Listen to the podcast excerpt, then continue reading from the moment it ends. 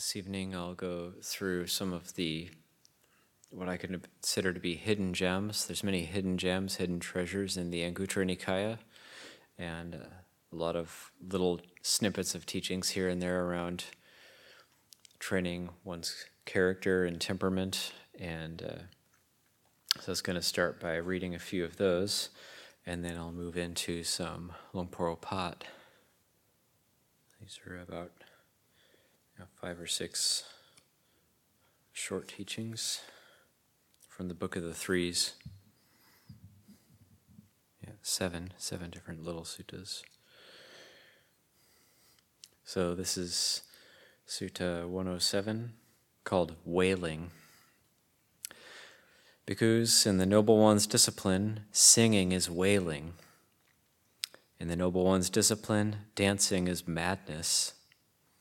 In the Noble One's discipline, to laugh excessively, displaying one's teeth, is childishness.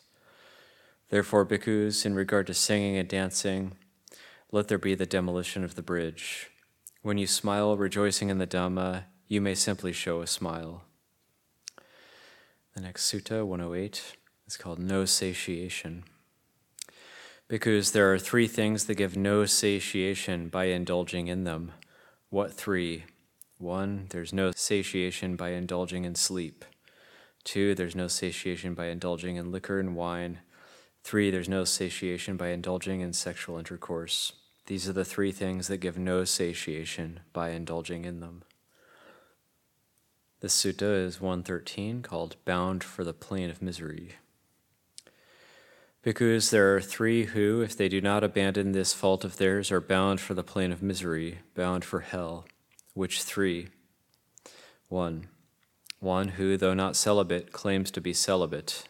Two, one who slanders a pure celibate, leading a pure celibate life, with a groundless charge of non celibacy. And three, one who holds such a doctrine in view as this there is no fault in sensual pleasures and then falls into indulgence in sensual pleasures. These are the three who, if they do not abandon this fault of theirs, are bound for the plane of misery, bound for hell. And the next sutta, 114, called Rare. Because the manifestation of three persons is rare in the world. What three? The manifestation of a Tathagata, an Arahant, a perfectly enlightened one, is rare in the world a person who teaches the Dhamma and discipline proclaimed by the Tathagata is rare in the world. A grateful and thankful person is rare in the world. The manifestation of these three persons is rare in the world. And the next sutta is called Immeasurable. Bhikkhus, there are these three kinds of persons found existing in the world. What three?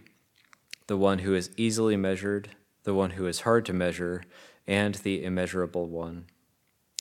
And what bhikkhus is the person who is easily measured? Here, some person is restless, puffed up, vain, talkative, rambling in his talk, muddle minded, without clear comprehension, unconcentrated, with a wandering mind, with loose sense faculties. This is called the person who is easily measured. What is the person who is hard to measure? Here, some person is not restless, puffed up, and personally vain. He's not talkative and rambling in his talk. Has mindfulness established and clearly comprehends, is concentrated with a one pointed mind, with restrained sense faculties. This is called a person who is hard to measure. And what is the person who is immeasurable? Here, a bhikkhu is an arhat, one whose taints have been destroyed. This is called the person who is immeasurable. These are the three kinds of persons found existing in the world. Sutta 132, the line etched in stone. Bhikkhus, there are these three kinds of persons found existing in the world. What three? The person who is like a line etched in stone, the person who is like a line etched in the ground, and the person who is like a line etched in water. And what kind of person is like a line etched in stone? Here, some person often gets angry, and his anger persists for a long time. Just as a line etched in stone is not quickly erased by the wind and water, but persists for a long time, so too, some person often gets angry. and his anger persists for a long time. This is called the person who is like a line etched in stone. And what kind of person is like a line etched in the ground? Here, some person often gets angry, but his anger does not persist for a long time. Just as a line etched in the ground is quickly erased by the wind and water and does not persist for a long time, so too some person often gets angry, but his anger does not persist for a long time. This is called the person who is like a line etched in the ground. And what kind of person is like a line etched in water? Here, some person, even when spoken to roughly and harshly in disagreeable ways, remains on friendly terms with his antagonist mingles with them, and greets them. Just as a line etched in water quickly disappears and does not persist for a long time, so too some person, even when spoken to roughly and harshly in disagreeable ways, remains on friendly terms with his antagonist, mingles with them, and greets them. This is called the person who is like a line etched in water. These bhikkhus are the three kinds of persons found existing in the world. And Sutta 135, a friend. Bhikkhus, one should associate with a friend who possesses three factors. What three? Here, a bhikkhu gives what is hard to give. He does what is hard to do. He patiently endures what is hard to endure. One should associate with a friend who possesses these three factors. And then we have the sutta called A Good Morning. Bhikkhus, those beings who engage in good conduct by body, speech, and mind in the morning, have a good morning. Those beings who engage in good conduct by body, speech, and mind in the afternoon have a good afternoon. And those beings who engage in good conduct by body, speech, and mind in the evening have a good evening. And there's verses truly propitious and auspicious, a happy daybreak and a joyful rising a precious moment and a blissful hour will come for those who offer alms to those leading the spiritual life. Upright acts of body and speech, upright thoughts and aspirations. When one does what is upright, one gains upright benefits. Those happy ones who have gained such benefits come to growth in the Buddha's teaching. May you and all your relatives be healthy and happy. Okay, and I'll now I'll read from the first chapter in this book, uh, Ovādā, the exhortations of Longpu Opat. It opens with a verse from the uh, ninth, His Majesty, the ninth king, uh, King Bhumibol of Thailand. The quote Buddhism comprises teachings to lead men to good conduct and is rich in precepts which are logical, highly impressive, and inspiring. Chapter 1 The Buddha. It was not easy for the Lord Buddha to finally realize Nibbana. For him to proclaim the teachings of the Pali Canon or the Dhamma Vinaya as we practice today, the Buddha endured many hardships and even underwent self deprivation, such as extreme fasting practices. These took place not only in this present life, but through many rounds of rebirth across various realms of existence. In his last rebirth, the Buddha was the son of King Suddhodana and Queen Maya and was given the name Prince Siddhartha. He persevered through extreme ascetic practices to finally reach the highest attainment, to become the Buddha. We should take him as our role model for patient endurance. Those who encounter and endure through obstacles will eventually be successful. Those who never encounter nor endure any obstacles early on in life will struggle with any difficulties that they meet with later on. We must really cultivate this understanding. The Lord Buddha himself had undergone tremendous hardships before he became the Buddha. Had he not been through those hardships, he certainly would not have become the Buddha. There would have been no Dhamma and no teachings available for all of us.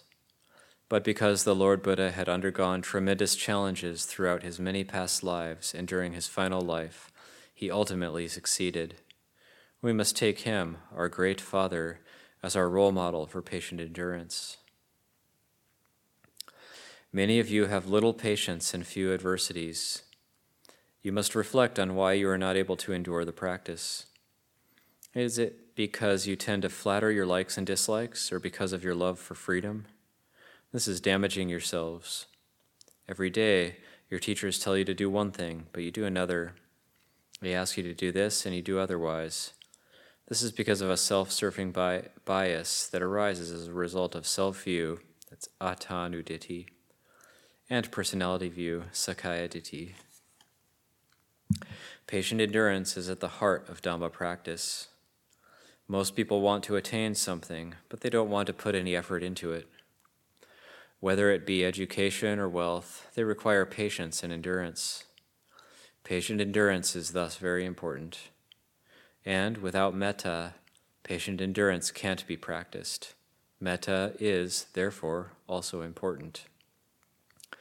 In the Buddha's time, there were two chief disciples who are still well respected today. They were Venerable Sariputta and Venerable Mahamoggallana who were regarded as the right hand and the left hand of the Buddha. Both of these chief disciples were born into Brahmin families. They had grown up together and were good friends. One day they went to see a play, and while watching it, they experienced a sense of cool and sober dispassion, samvega, towards worldly matters. With their wisdom and capability, they came to the realization that everybody will die one day and that they could not afford to heedlessly squander their lives. Even as laymen and not yet arahants nor monks, they were determined to seek out the deathless. Initially, they met the six heretical teachers, such as Makkhali. These teachers were conceited and attached to their own views, and their various teachings did not lead to the deathless. At the time, the Lord Buddha was still practicing ascetically and hadn't become enlightened yet. It was only later, when Venerable Sariputta and Venerable Mahamoggallana met the Buddha, that both of them succeeded in their practice to become arahants. Venerable Sariputta was very polite and gentle, whereas Venerable Mahamoggallana was rather sturdy and muscular.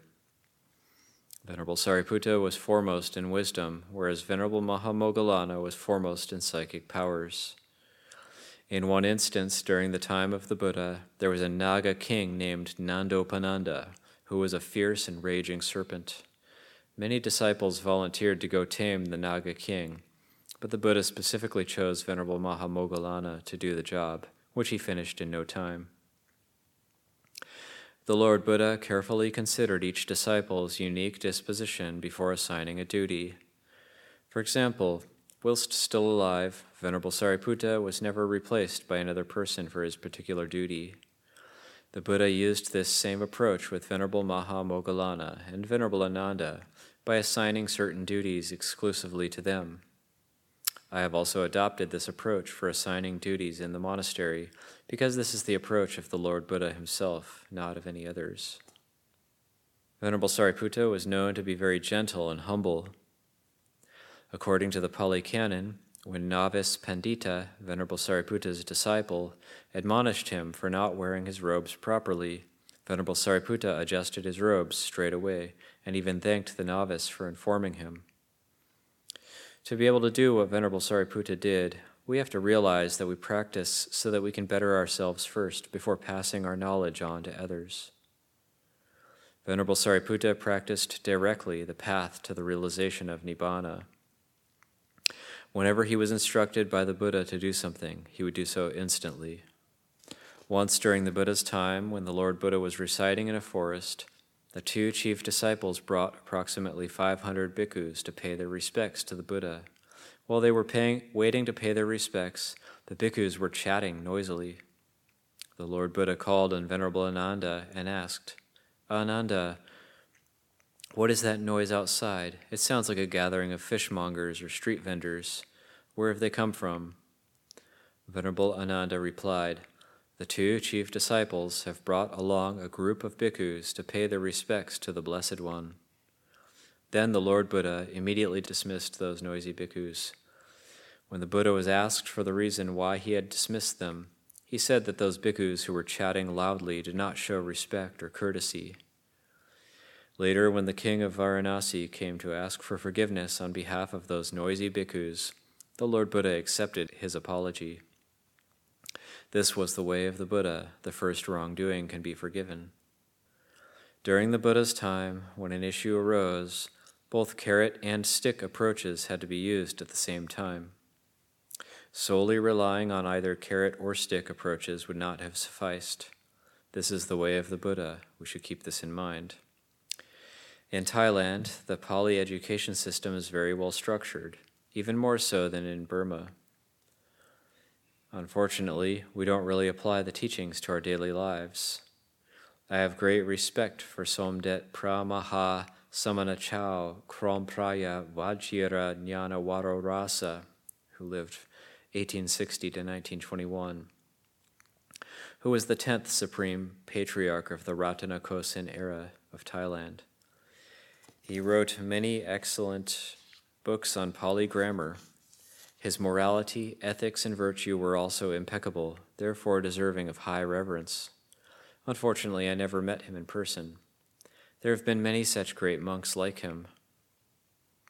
As far as I have studied the Pali Canon, I have never been able to prove any of the Lord Buddha's teachings untrue. The Buddha's insights or wisdoms are still very much valid in today's world. Constitutions, in general, do not last very long, but we could say that the constitution of the Buddha has lasted since its formulation some 2,500 years ago is firmly established and has remained unchanged. We should reflect on how strong and well established the foundation of Buddhism is. No matter how much time has passed, not a single teaching has been amended. This reflects how true and thoroughly expounded the Buddha's teachings are. We have heard and learned about many great philosophers, but the Buddha is the greatest among them all. His views and approaches are unparalleled. We are blessed with such a worthy and revered one in whom we can take refuge. We should reflect on why it is that we do not take refuge in the parami of the Buddha, i.e., we do not want to remain in robes and cultivate the spiritual perfections. As monks taking refuge in the Buddha, his parami brings forth all the requisites we receive food, shelter, robes, books, and many other things. He has laid down a foundation for the laity to follow so that they can develop wholesome qualities. The laity can make merit by offering things such as water, huts, sala buildings, medicine, or food. The Buddha has provided us with all the details of his teachings. Lay followers with unwavering devotion to the Buddha thus know the different ways to make wholesome merit from small acts such as offering sandals with robes to large acts such as offering buildings, even toilets. What kind of foundation could be greater than this? This is something to really reflect upon. When we carefully contemplate, we will realize that the teachings of the Lord Buddha are unparalleled. Ever since he became the Lord Buddha, his teachings have remained and are still practiced. Even one single word coming from him is invaluable and undeniably true. Although there are many great teachers in the world, no one is comparable to the Lord Buddha. Now everyone must dwell in his teachings. All of us here take refuge in the Buddha Sasana. The Buddha is our refuge, our shelter, and he gains our revered respect. If we make merit or devote ourselves to the practice, we may at least be reborn as a celestial being. If we seriously devote ourselves to the practice, we may take rebirth in even higher realms, or even in this lifetime become a stream enterer, a once returner, a non returner, or even an arahant. Even if we don't reach a stage of enlightenment in this life, we can be confident that heaven awaits after death. And if, in our future lives, we make better progress in our practice, we will eventually reach a stage of enlightenment. Wholesome merit and skillful practice can bear such noble results. Some people do not have respect for the Buddha. To me, this is a bit unreasonable. It's because they do not understand the rationales and the true values of his teachings. We must develop mindfulness and firm conviction in the practice. As human beings, we all have accumulated enough merit to have been born in this world. If we continue to develop wholesome qualities, we will certainly reap the benefits. We should reflect on this carefully, otherwise, it will be like the saying, one rotten fish makes the whole catch stink. There in this present life, and there is the next life. There is this present life, and there is the next life. How good the next life will turn out to be essentially, how good the next life will turn out to be essentially depends on the parami we develop at present. It is up to us and nobody else. It does not matter how big or small our body is, the most important factor is the mind. Human beings do not live very long. Fifty years in the human realm are equal to one day in the lowest realm of the heavens, the Chatu Maharajika. So if you can live as long as a hundred years as a human being, it only equals two days in the heavenly realm.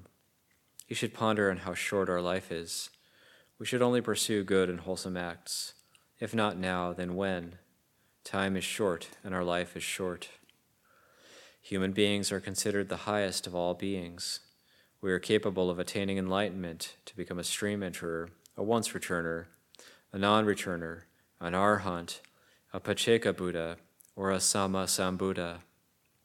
Human beings can become anything at any level a monk, a member of royalty, extremely wealthy, a vendor, or a farmer. Thus, taking rebirth as a human being is considered the highest kind. But as our life is relatively short in comparison to that of celestial beings, we must be diligent in cultivating acts of goodness. In order to not waste any time, the Buddha granted everyone the opportunity to cultivate wholesome merit as early as possible. The Buddha said that the minimum age at which a child can receive the going forth to become a novice is determined by whether or not he is able to chase away a crow stealing his food while he's eating. We should ponder on this. The Buddha has great compassion for all beings in comparison to beings in other realms, we have a much better opportunity to make progress on the path to liberation. How long or short we will live is not the point. The important thing is that we, being born as human beings, do not waste our time. Time is indispensable. Time is running out. Wholesomeness and parami can be developed regardless of how young or old we are. Some people may praise and rejoice with people who live to 100 years old. However, the Buddha said that one who lives to a 100 years old but never once practices well and rightly, whether it be by studying the Buddhist scriptures or the practice of tranquility and insight meditation, is not a worthy one. On the other hand, one who lives as a human being and practices well and rightly, even for one day, is a worthy one. We should contemplate this. We must cultivate understanding of the Buddha's teachings. We can't just do anything we like and be heedless. If we don't have sufficient dedication and determination, we cannot acquire knowledge. This has to be realized. It's like the book is there, but we do not own it. If we merely skim through it without examining it, we will not learn anything. Knowledge and learning must be acquired. It will not do any harm to us. If we put it to good use, we will benefit from it and live at ease, not only in this life, but the wisdom faculty will also get carried with you into your next life, unless we become an arhat, i.e., that would be your last life. There are two kinds of people a dubacha person, who, one who is difficult to teach, and a suwacha person, one who is easy to teach. In the Sangha, the Buddha made a distinction between dubacha and suwacha contemplatives because dubacha contemplatives are a very heavy burden. No matter how much you teach them, or with whatever approach you use, Dubacha contemplatives refuse to change, improve themselves, or practice. In the Buddha's time, these two kinds of people, Dubacha and Suwacha, also existed. Su means good, Du means not good. In Myanmar, Du is considered stubborn, a slightly different meaning. So, Dubacha refers to one who does not listen and is difficult to admonish or teach. Suwacha refers to one who listens and is easy to admonish and teach. A dubacha person does not listen to anything, regardless of how beneficial it can be to him or others. Such a person is difficult to teach, not because he does not understand, but because he's not able to distinguish between good and bad. This was the case of Venerable Devadatta, who was a cousin and a brother in law of the Buddha. Prince Siddhartha was married to Princess Yasodhara, who was Devadatta's younger sister. Venerable Devadatta relentlessly aimed to demolish the Buddha Sasana. If the Buddha said no, Devadatta would say yes. If the Buddha said, This is white, Devadatta would say, This is black. If the Buddha said, Do this, Devadatta would say, Don't do it. This was so even though he was no stranger to the Buddha, but his own cousin. Such a person, as the Buddha would declare him, yatakama, one who follows his own accord, can't be helped. He created his own kama in this way. It's the way it is. There's no going up, there's only falling. He is falling into the lower realms by following his own course. Nobody can help him. That is what the Lord Buddha said. With teachers' persistent admonitions, however, some Dubacha people can eventually turn acquiescent. But there are also those Dubacha who cannot accept any form of admonishment and are obstinate, acting in one way in front of people and another way behind their backs. To be honest, I myself find those Dubacha people very distressing. And we'll start the beginning of chapter 2, the Dhamma. To all of us, the Buddha said, Ajeva kicha mata pang kojanya maranang suwe. Most simply put, we may die today or tomorrow. No one knows, and no one can determine when.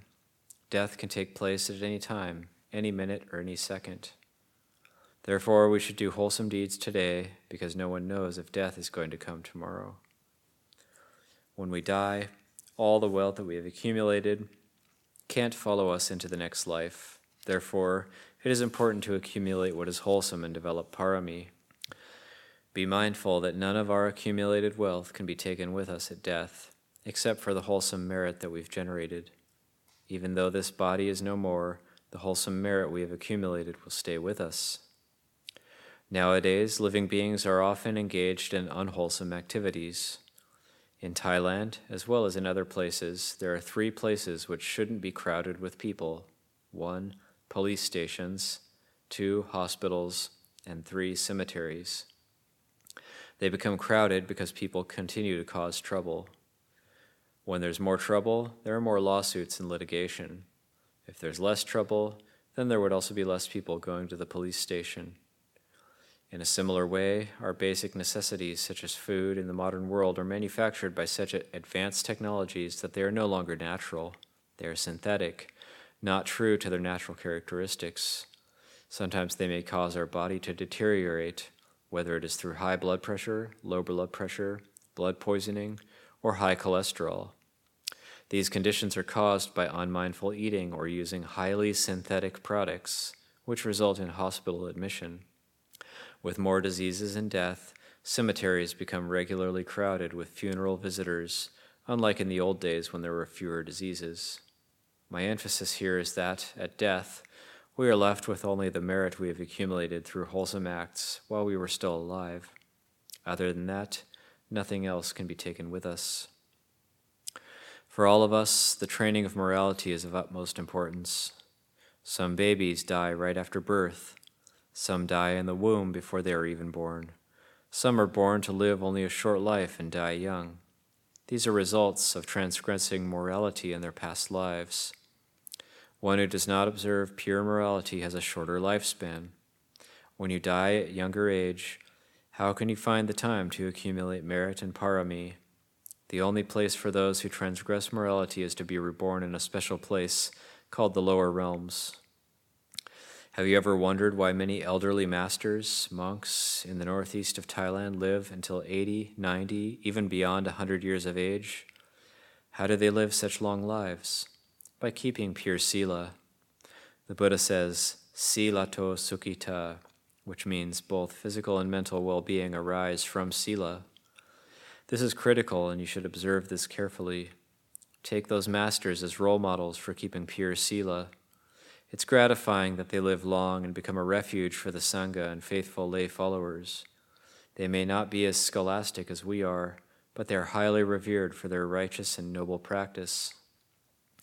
The Buddha says, Ajeva kicha mata pang, kojan ya maranang suwe. Death may come tomorrow or the following day. Nobody knows. Knowing this, we must be heedful and start to do good deeds today. Realizing this again tomorrow and the day after, we shall continue to do so with a sense of urgency. Now is the best time because of human beings. As human beings, we have the best opportunity to accumulate merit and parami. If we don't develop the wholesome kusala dhamma, we will not acquire it. If other people don't do so, they will not acquire it either. Everyone, regardless of age, can develop kusala dhamma. Basically, any wholesome action, be it big or small, is considered kusala dhamma. Helping set out water for offering, cleaning, studying scriptures, chanting, meditating, and spreading loving kindness, all of these are kusala dhamma. It's up to us to develop kusala dhamma. If we practice rightly, we can become good and noble. If not, it's impossible to become good and noble. I wish to see all of you following the teachings and taking them into your practice. That's my belief and intention. There's an old saying He eats, he becomes full. We eat, we become full. He does it, he earns it. We do it, we earn it. I can only give advice, but I cannot practice for you. You have to do it for yourself. What I am doing now is giving you advice to keep you from wrongdoing and from missing out on the opportunity to practice in this human life. This is why I regularly teach and give you admonitions. You must keep practicing well. If you become good and noble, then your parents and I will be happy for you. Everyone, especially yourself, will be happy. We've studied the Pali texts, so we are armed with the Dhamma. We must know how to use it. We have listened to the Dhamma, but sometimes we just don't know how to use it. This is similar to a soldier who simply wears a uniform and is equipped with all kinds of weapons, but does not really know how to use them. Why? Because he never practices. No matter how advanced the weapons are, if he does not know how to shoot, he will not shoot accurately. Always contemplate on the Dhamma what does this Dhamma teach me? Or what insights does it trigger? How do I apply it? How do I practice it? Don't just read the text for the sake of reading. In the same way, when you're cooking food, you should know the tastes of the food you are cooking. It's dreary to eat without knowing the taste, just like a ladle in a pot of soup, which is to not know the actual taste of the soup. To live life is to know the taste of it.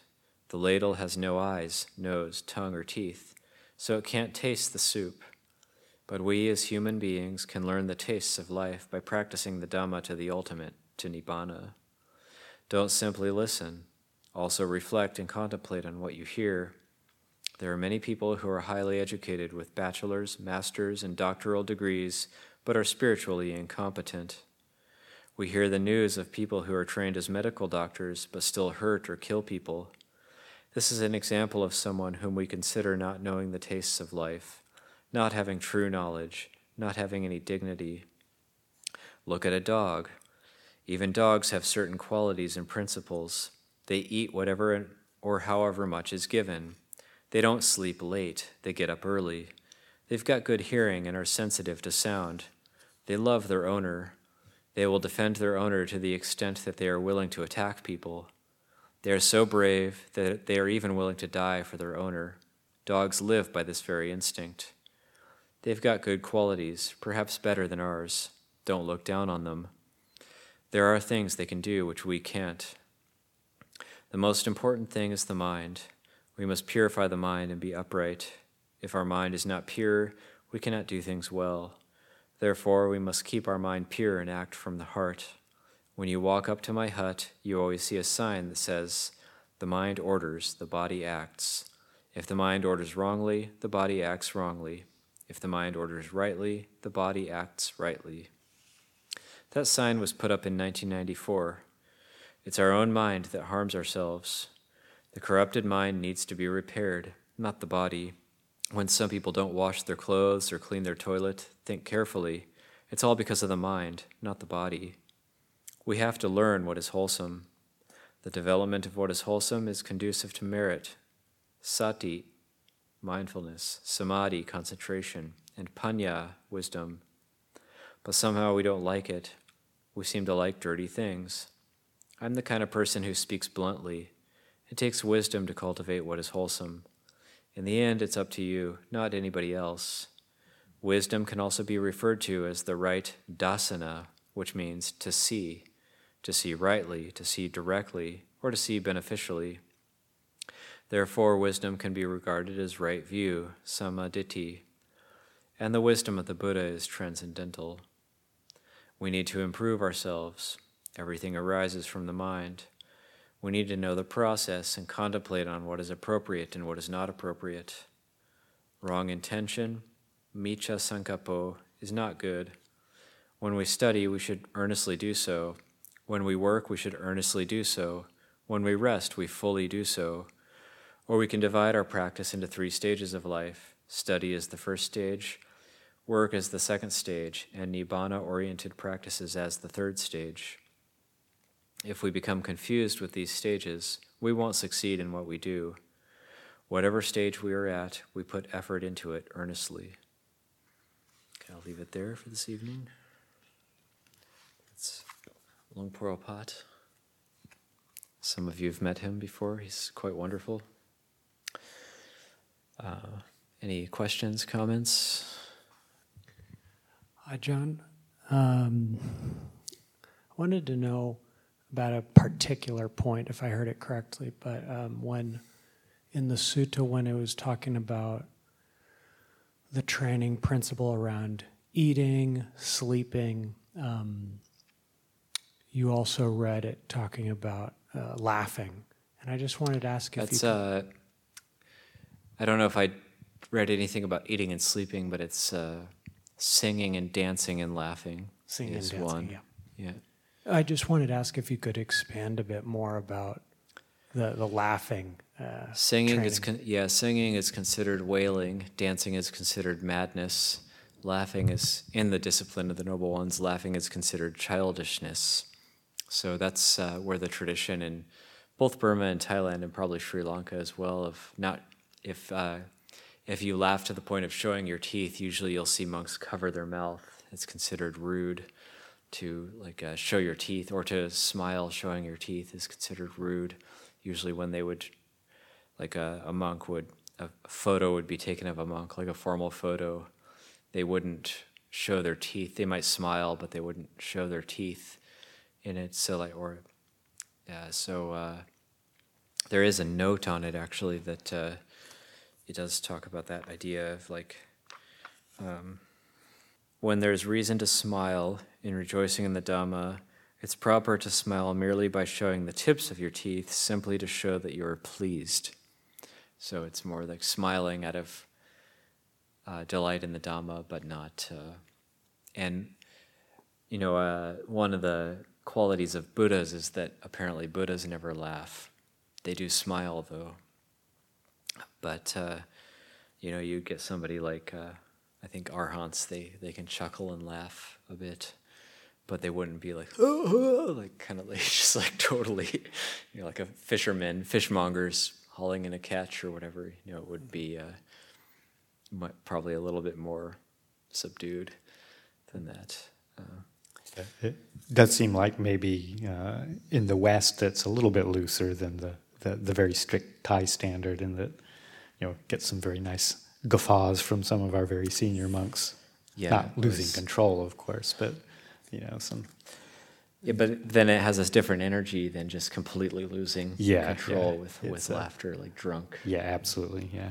Although a- when I when I first came here, I was highly critical of Luang Por Pasanno and Ajahn and I voiced it to them when I saw them laughing. I said, I see it I said, I, I heard. I thought the Buddha wasn't supposed. I thought the Buddha never laughed, and then they started laughing when I said that. Uh, Luang Pu Opart, when he speaks, he's he's kind of. Uh, it's kind of hard to understand him, so a translation of his teachings would be difficult to do. Uh, so, because he's he's usually chewing a large amount of betel nut while he's speaking, so you really have to live close with him or, or know know exactly how he speaks.